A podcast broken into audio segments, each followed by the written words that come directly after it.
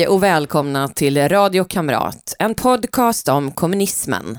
Jag som pratar heter Rebecka Weidmo och är moderat opinionsbildare. Jag är även kandidat till riksdagen för Moderaterna i Stockholms stad. Syftet med Radio Kamrat är att fylla det hål av kunskap om kommunismens förtryck som finns och som gör att kommunister trots all fakta ändå anses rumsrena. Jag vill med poddserien därför folkbilda och kommer sända varje onsdag till valet 2022. Vill ni som stödjer mitt initiativ om folkbildning om kommunism bidra kan ni swisha till 123 444 5847. Eller ännu hellre, bli Patreon på patreon.com och sök efter Rebecca Weidmo så hittar ni mig där. Sponsra med 10 kronor per månad och uppåt. I förra avsnittet tog jag en återblick till en av historiens värsta kommunister, Mao, och berättade om det sista han gjorde innan han dog, kulturrevolutionen. En kampanj vars hemska minnen fortfarande plågar stor del av befolkningen eftersom den pågick fram till Maos död 1976. I det här avsnittet tänker jag fokusera på det stora språnget. Välkomna till Maos Kina, igen.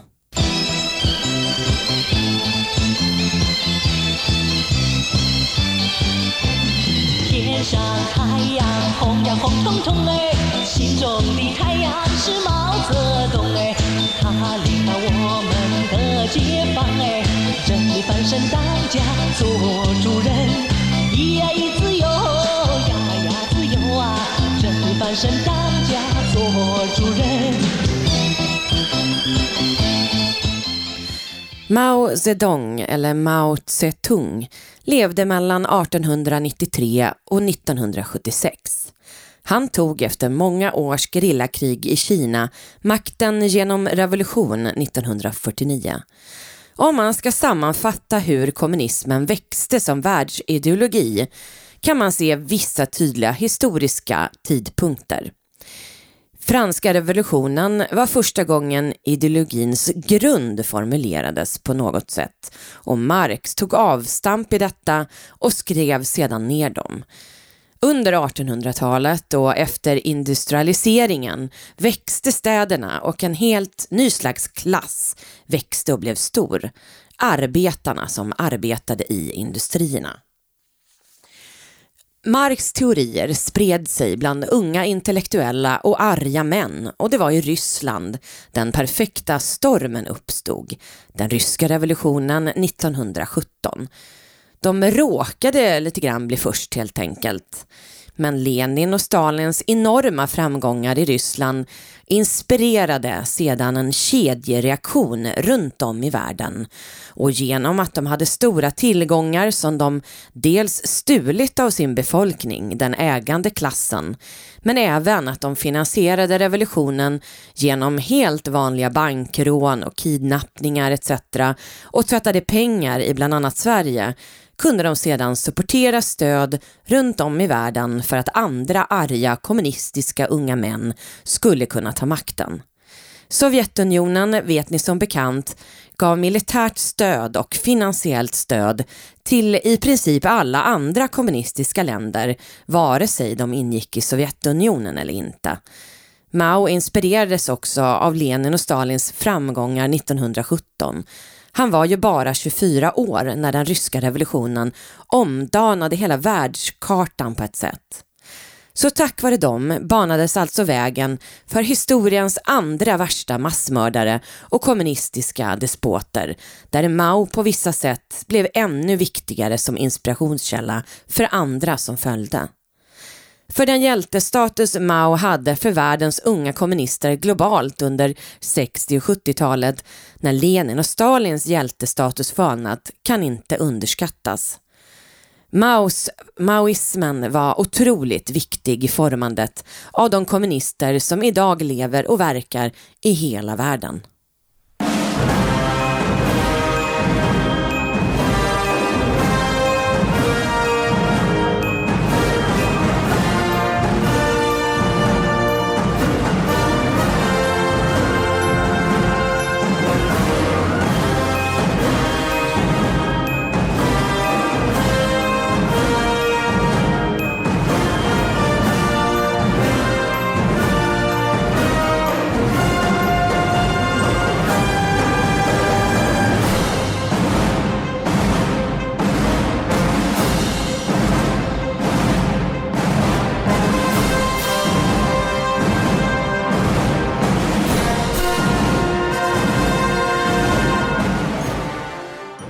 Mao vann alltså ett flera decennier långt grillakrig. Det tar ju tid att göra revolution i ett så stort land som Kina. Och han inledde från 1949 den längsta perioden av terror i Kinas historia. Enligt en artikel på Wilson Center från 2018 hjälpte Stalin Mao att ta makten. Mao var ledaren över den kommunistiska grillan som slogs mot Chiang Kai-shek, de kinesiska nationalisterna, som styrde och de hade ögonen på området som angränsar till Mongoliet med rika naturtillgångar, bland annat olja. Området heter Xinjiang. Sovjet hjälpte Mao med transporter efter att Mao bett Stalin om hjälp 1949. Så Stalin skickade 30 till 50 flygplan till Mao att använda som transport av, av trupper, mat, vapen och material. Stalin gav även Mao bränsle till flygplanen. 90 000 män var i Maos trupper i området så behovet av mat var stort. 10 000 ton spannmål skickades därför från Moskva, från Stalin. Att Mao sedan 1949 så snabbt kunde ta den viktiga och strategiska regionen under kontroll var en av framgångsfaktorerna för att etablera det kommunistiska Kina. Den 21 september 1949 utropade Mao Folkrepubliken Kina.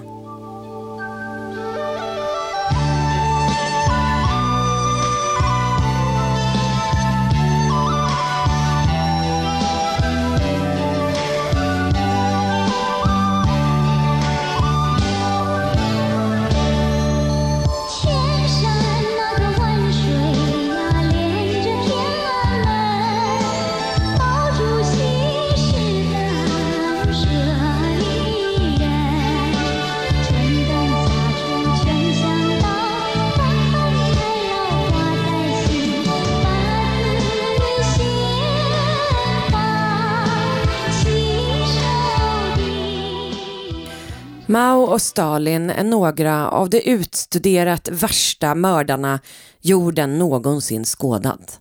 Och Mao är också den som i absoluta tal mördat flest i världshistorien. Någonstans mellan 45 och 70 miljoner människor strök med under Maos period. De eh, flesta svalt ihjäl under ofattbara, grymma omständigheter. Men folk mördades även i regelrätta avrättningar i fängelser, arbetade ihjäl sig i läger, dog i sjukdomar orsakade av politiska reformer, slogs ihjäl och åts upp. Som jag berättade i förra avsnittet under kulturrevolutionen. Siffran fluktuerar med flera anledningar men historiker är överens om ett minimum på 45 miljoner döda. Eftersom Kina fortfarande är kommunistiskt har dessutom bara historiker godkända av regimen fått tillgång till de arkiv som finns. Så därför är mycket av det som hänt i Kina fortfarande hemligt. Detta gör det komplicerat även idag att forska på Kinas historia under bland annat Mao. De 45 miljoner döda personerna man kunnat fastställa har också kunnat buntas ihop till svältkatastrof som ska föra tankarna även till naturliga orsaker även om man vet att ekonomisk misskötsel och systemet orsakade de flesta. Författaren och historikern Frank Didkötter visar i sin bok Maos Great Famine att tack vare att partiet förde noggranna protokoll så eh, svalt 6-8 procent av offren inte alls ihjäl utan torterades och mördades. Minst 2,5 miljoner människor som mördades på grund av terror och förtryck systematiskt. Andra av de 45 miljonerna förvägrades mat avsiktligt och svalt ihjäl på det sättet. Eftersom staten hade kontroll över all mat så var det ett annat, mer utstuderat sätt att mörda folk.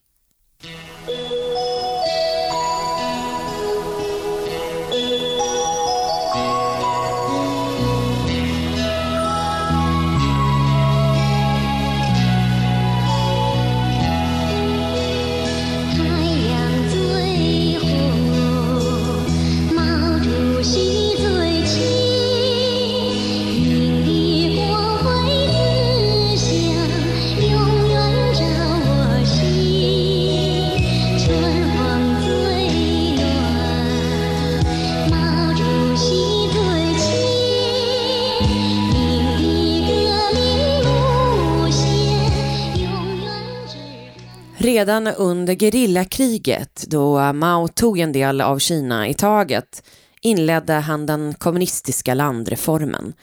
Han stal rika bönders mark och gav till fattiga i de regioner han hade tagit kontroll över. Med främsta syfte att köpa sig stöd hos lokalbefolkningen gradvis, givetvis. Utan folkets stöd hade han nämligen aldrig lyckats tagit makten. Så funkar det i alla diktaturer. Folket förstår heller inte vilken despot personen kommer bli givetvis. För dem är det han som, någon som lovar att de, just i deras familjer, ska få en bättre levnadsstandard. De bönder som fick mark deltog därför frivilligt att organisera direkta och våldsamma attacker mot den ägande klassen. Vissa ägande bönder stenades till döds. När Mao sedermera tog makten i hela Kina lanserade han landreformen i stor skala över Folkrepubliken Kina. De som ägde mark hade inga rättigheter och de som etiketterades rika bönder av partiet fick visst skydd mot våld. De övriga som av partiet utsågs till vanliga bönder och fattiga hade fullt skydd. Mao införde alltså ett slags eget påhittat kastsystem som dessutom var helt godtyckligt. Folk han inte gillade, fiender och andra utsågs tillhöra en viss klass. Med andra ord, ägde du mark var du rättslös. Mao insisterade på att människor själva, inte säkerhetsstyrkor, skulle utföra våldet mot landägarna för att han trodde att bönder som själva dödade landägarna skulle bli mer personligt engagerade i revolutionen än passiva åskådare blir. Redan här kan man alltså se hur utstuderat ondskefull Mao var. Han tvingade bönderna att själva slå ihjäl de vars mark de skulle få. Givetvis bygger det här en kultur av extrem lydnad och det upplöser dessutom mänsklighetens mest grundläggande normer om rätt och om fel. För vad är väl mer normupplöst än att döda och skada andra människor när de dessutom är dina egna grannar? Och den som tror att landreformen var ett sätt att på riktigt göra fattiga bönder mindre fattiga ska tänka om. Snarare handlade det om att bli av med lokala makthavare samtidigt som Mao byggde ett land byggt av hot, terror och våld och som resulterade i underkastelse eftersom rädda människor är mycket lättare att bestämma över.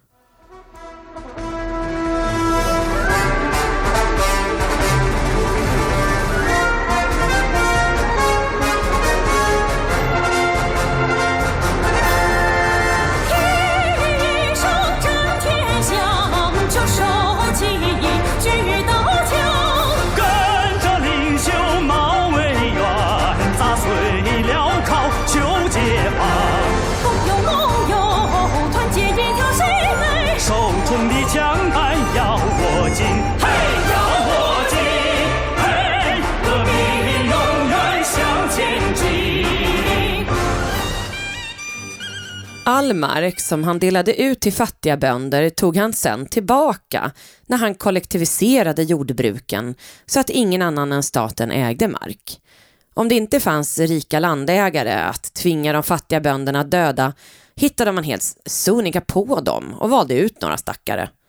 Till exempel i byn Wugong där 70 hushåll av totalt 387 konverterades från mellanbönder till rika bönder och därmed gjorde de rättslösa. Och för att uppnå klasskampen hittade partiet minst en rik bonde så de kunde döma till döden för att statuera ett praktiskt exempel. Man uppskattar att bara i Guangxi-provinsen dödades 180 till 190 000 så kallade landägare. Vissa dömda landägare begravdes levande eller stympades. Andra ströps eller sköts. Fruarna till landägare tog som sexslavar, gavs som döttrar till bönder eller pressades att gifta om sig med en man från partiet. Landreformen pågick mellan 1949 och 1953 och man uppskattar att så många som 2 till 5 miljoner människor mördades under den här tiden. Ytterligare en och en halv till 6 miljoner människor skickades till Utbildning genom arbeteläger, det vill säga arbetsläger där många försvann. Som bekant lanserade Stalin de första femårsplanerna. Redan 1928 fick Sovjetunionen sin första och Mao var en stor anhängare av Stalin. Så 1953 kom Maos första femårsplan. Den syftade till kinesisk självhushållning inom jordbruk för att kunna bli en supermakt. Med hjälp av Stalins Sovjet byggdes industrier upp.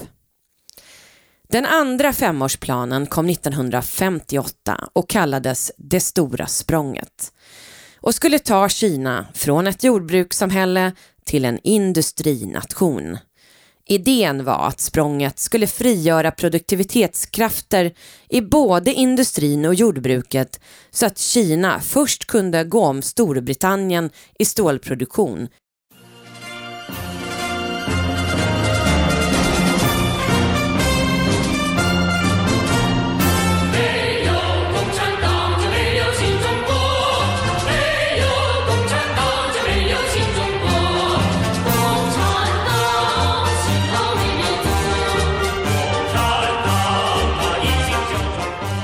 Det stora språnget var ett sätt för Mao att haka på Chrustjovs ambition att Sovjet skulle gå om med USA ekonomiskt. För att öka produktiviteten inom jordbruket började man projektet att massmobilisera arbetskraft och satte upp höga produktionsmål som skulle kompensera Kinas brist på kapital. Enligt författaren Frank Dieketer som så störtades Kina ner i helvetet 1958. Vistelsen där varade i fyra år. Med en armé av hundratals miljoner arbetare skulle Mao se till att Kina på fem år bara skulle gå om Storbritannien. Och det från ett, ett läge som i princip var noll.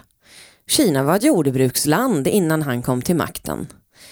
Men landsbygden organiserades i statligt styrda folkkommuner som ofta var 5 000 hushåll men kunde utgöra 20 000 hushåll och vars syfte var att organisera böndernas liv. De skulle utgöra självförsörjande enheter.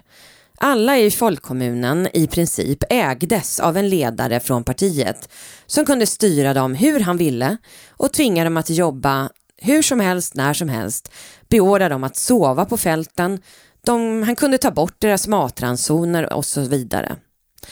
Mao fattade som sagt tidigt att terror är sättet man kuvar en befolkning.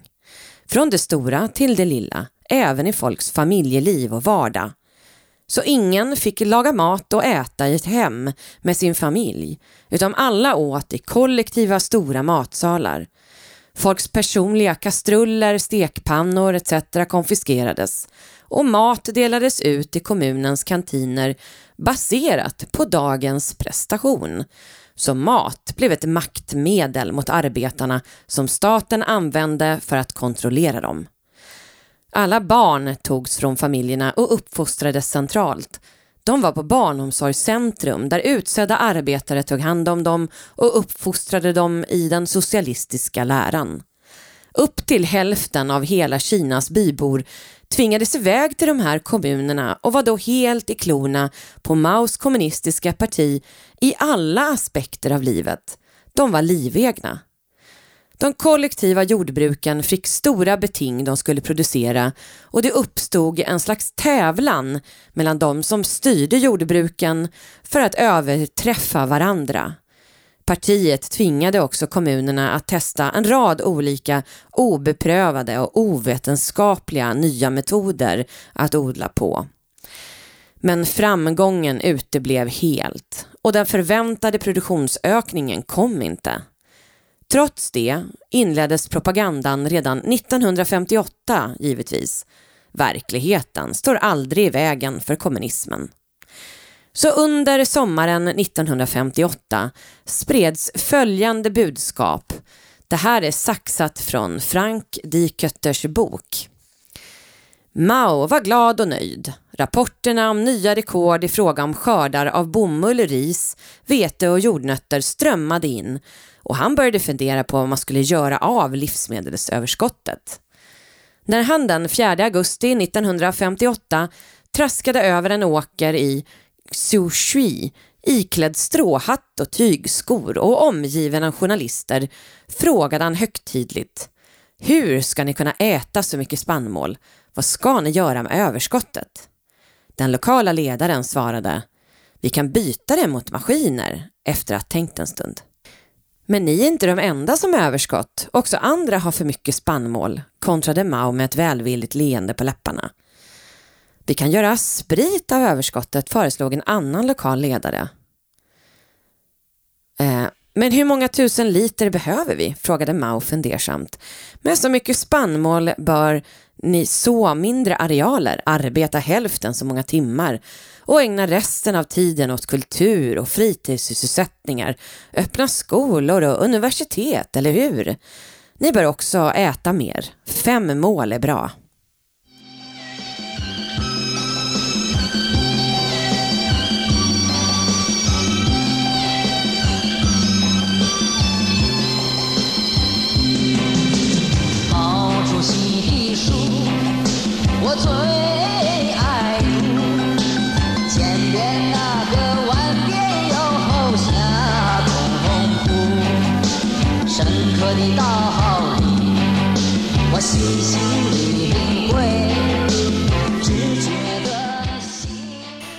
Men Mao ville inte bara kontrollera alla människor.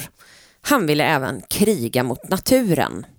Så 1957 lanserade han därför eh, parallellt fyra pestkampanjen för att utrota alla myggor, flugor, råttor och framförallt sparvar som Mao hatade. Krossa sparvarna-kampanjen är ett annat ord för den. Han marknadsförde kampanjen som en hygienkampanj för att myggorna orsakade malaria, råttorna pesten och sparvarna åt upp skörden. Man misstänkte att sparvar åt motsvarande 4 pounds spannmål per år och sparv. Faktum är att kommunisterna hatade alla fåglar. Birds are public animals of capitalism. Så sparvarnas men även andra fåglars bon förstördes. Äggen slogs sönder och ungarna dödades. Och miljoner människor organiserades på jakt efter sparvarna. De trakasserade fåglarna med höga ljud och jagade dem tills de utmattade föll ner från skyn döda av stress. Kineserna lyckades nästan utrota sparven. Och följden blev att insekterna ökade enormt eftersom en av deras naturliga fiender försvann och Kina började plågas av till exempel stora gräshoppssvärmar som åt upp skörden. En ekologisk katastrof var ett faktum. In January 1958, Mao boldly announced China's second five year plan the Great Leap Forward. An ambitious plan intended to transform China from an agrarian society into a modern, industrialized communist nation. How did Mao intend to achieve this monumental leap? Through collectivization and industrialization. Mao promised the Chinese people a communist utopia, and they believed him. He had defeated the nationalists, the imperialists, the Japanese in World War II, and liberated China. But the Great Leap Forward resulted in a humanitarian and economic disaster.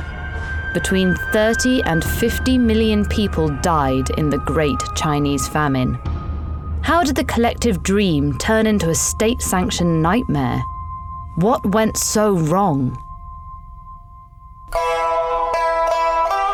In the years leading up to the Great Leap Forward, Mao had grown impatient with the slow pace of change. He wanted to speed up the transition by industrializing and collectivizing at the same time. Moderates within the Chinese Communist Party. Den första hösten 1958, innan alla sparvarna utrotats helt, blev skörden bra eftersom det fortfarande fanns mycket näringsämnen i jorden. Men eftersom många bönder skickat centralt till stålproduktionsarbete fanns inte tillräckligt med händer att ta hand om skörden och mat ruttnade på fälten. För det stora språnget skulle ju på bara fem år se till att Kina gick om Sovjet och i stålproduktion. parallellt med att allt lantbruk kollektiviserades. Så när stora gräshoppsvärmar kom 1958 tog de mycket av skörden. 15 procent föll produktionen 1959 och sen ytterligare 10 procent 1960 och lika dåliga resultat 1961. Lokala ledare överdrev också framgången i sina kommuner för att inte själva hamna i onåd när de rapporterade uppåt i partiet. Så för att kunna skicka den andel av den i verkligheten mindre skörden än man rapporterat så tog man av böndernas andel för resten skulle skickas till städerna och industriarbetarna som byggde upp stålindustrin och bönderna fick svälta istället. Känner ni igen det här? Stalins kollektivisering fungerade nämligen exakt så här, med stor svält som följd. För så fungerar kommunismen, var den än testas. Den verkliga produktionen 1958 var 200 miljoner ton, men den inrapporterade 410 miljoner ton. Detta skapade i sin tur helt orimliga leveranskrav året efter. Redan eh, 1959 kom rapporterna om svält från olika regioner. Folk började sälja sina barn och strövade runt i jakt på mat. De som kunde alltså och inte var inlåsta i kommuner och fabriker. Men Mao struntade i det och sa istället att anledningen till att kommunerna inte kunde nå sina leveransmål var att giriga lokala chefer gömde spannmål för egen vinning.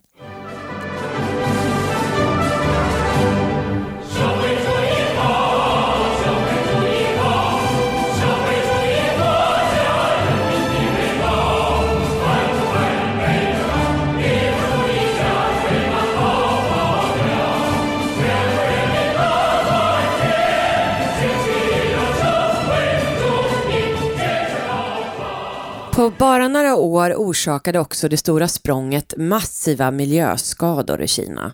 Hela skogar höggs ner för stålproduktionen vilket lämnade landskapet öppet för erosion. Tät beskäring och djupplöjning tog bort näringsämnen och lämnade även jordbruksmark utsatt för erosion. Den stora industrialiseringen som skedde parallellt fick miljoner att flytta till städerna. Många var bönder och stålproduktionen skulle bland annat ökas genom att små hemgjorda masugnar som kunde smälta metallskrop uppmuntrades på landsbygden. Så allt färre på landsbygden skulle producera allt mer mat som sedan konfiskerades av partiet och mindre och mindre lämnades till folkkommunerna att äta. Men alla svalt inte. Dikuter hittade dokument som berättar att 260 partipampar under en fyra dagar lång konferens konsumerade bland annat 210 kilo nötkött, 500 kilo griskött, 680 kycklingar och 130 liter vin. Ledningen tyckte också att de hade råd att bygga stora monument som inför revolutionsjubileet 1959 då Himmelska fridens torg byggdes det största torget i världen som motsvarar 60 fotbollsplaner. Samtidigt som folk svalt ihjäl i enorma mängder på landsbygden. Livsmedelsbrist uppstod i hela landet och förvärrades av de höga kvoter av spannmål staten tog ut för att sälja.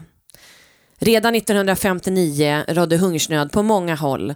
Svälten drabbade bland annat Sichuan tidigt för att partisekreteraren hade höga ambitioner att nå produktionsmålen. Trots hungersnöd och svält fortsatte partiet att exportera spannmål till bland annat Afrika för att tjäna pengar. Kannibalism uppstod på vissa platser och alla smådjur försvann. Det var nämligen nu kineserna började äta de djur de idag fortfarande i vissa delar av Kina äter, som fladdermöss, ormar, råttor mattor och så vidare. Det som säljs på vissa wet markets och därifrån jordens senaste fem pandemier kommer ifrån. Barn fick lära sig av sina föräldrar vilken bark som var mest ätbar och vilken lera. När trädens bark skurits av och det inte längre fanns någon lera hit och hitta att äta åt vissa kål. De åt sågspån, läder och även frön de kunde hitta i avföring från djur.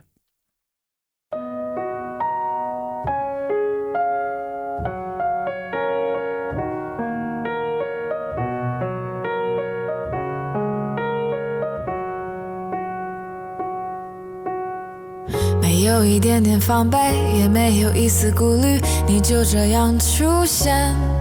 在我的世界里，带给我惊喜，情不自已。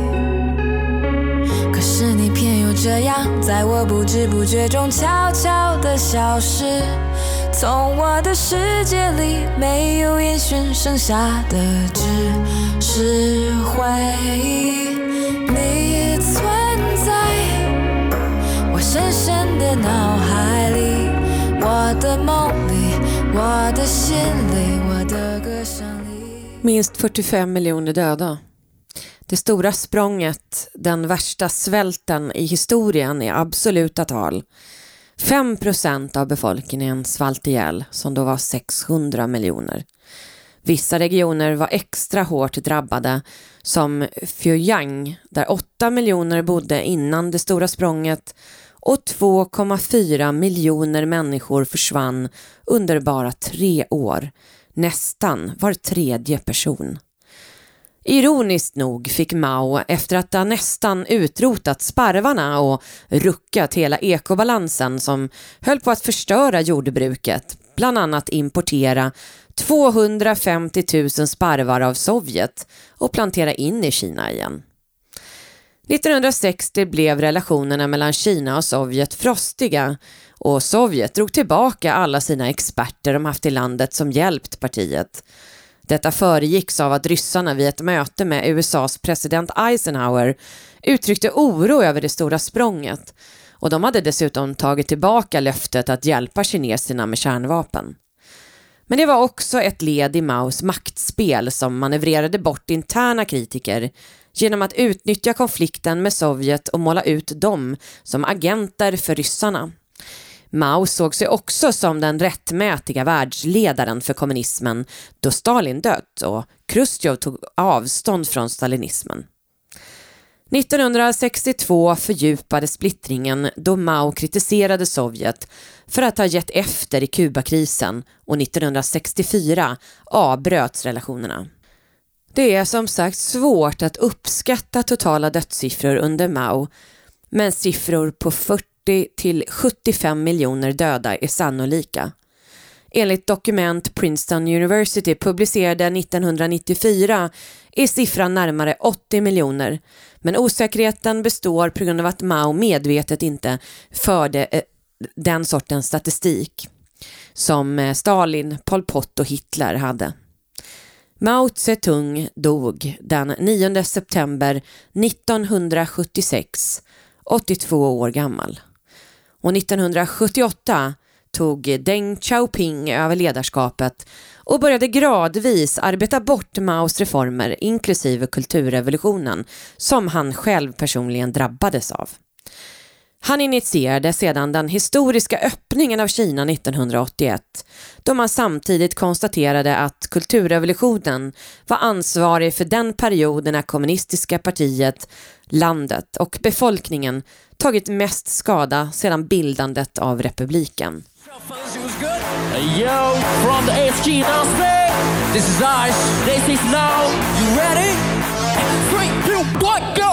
Now my ICE one pass, 要快马里纳入 one pass，火力全开头 beat one pass, we got a three pass, we do it so fast. Ice, now, ice, now, ice, now, we do it so fast.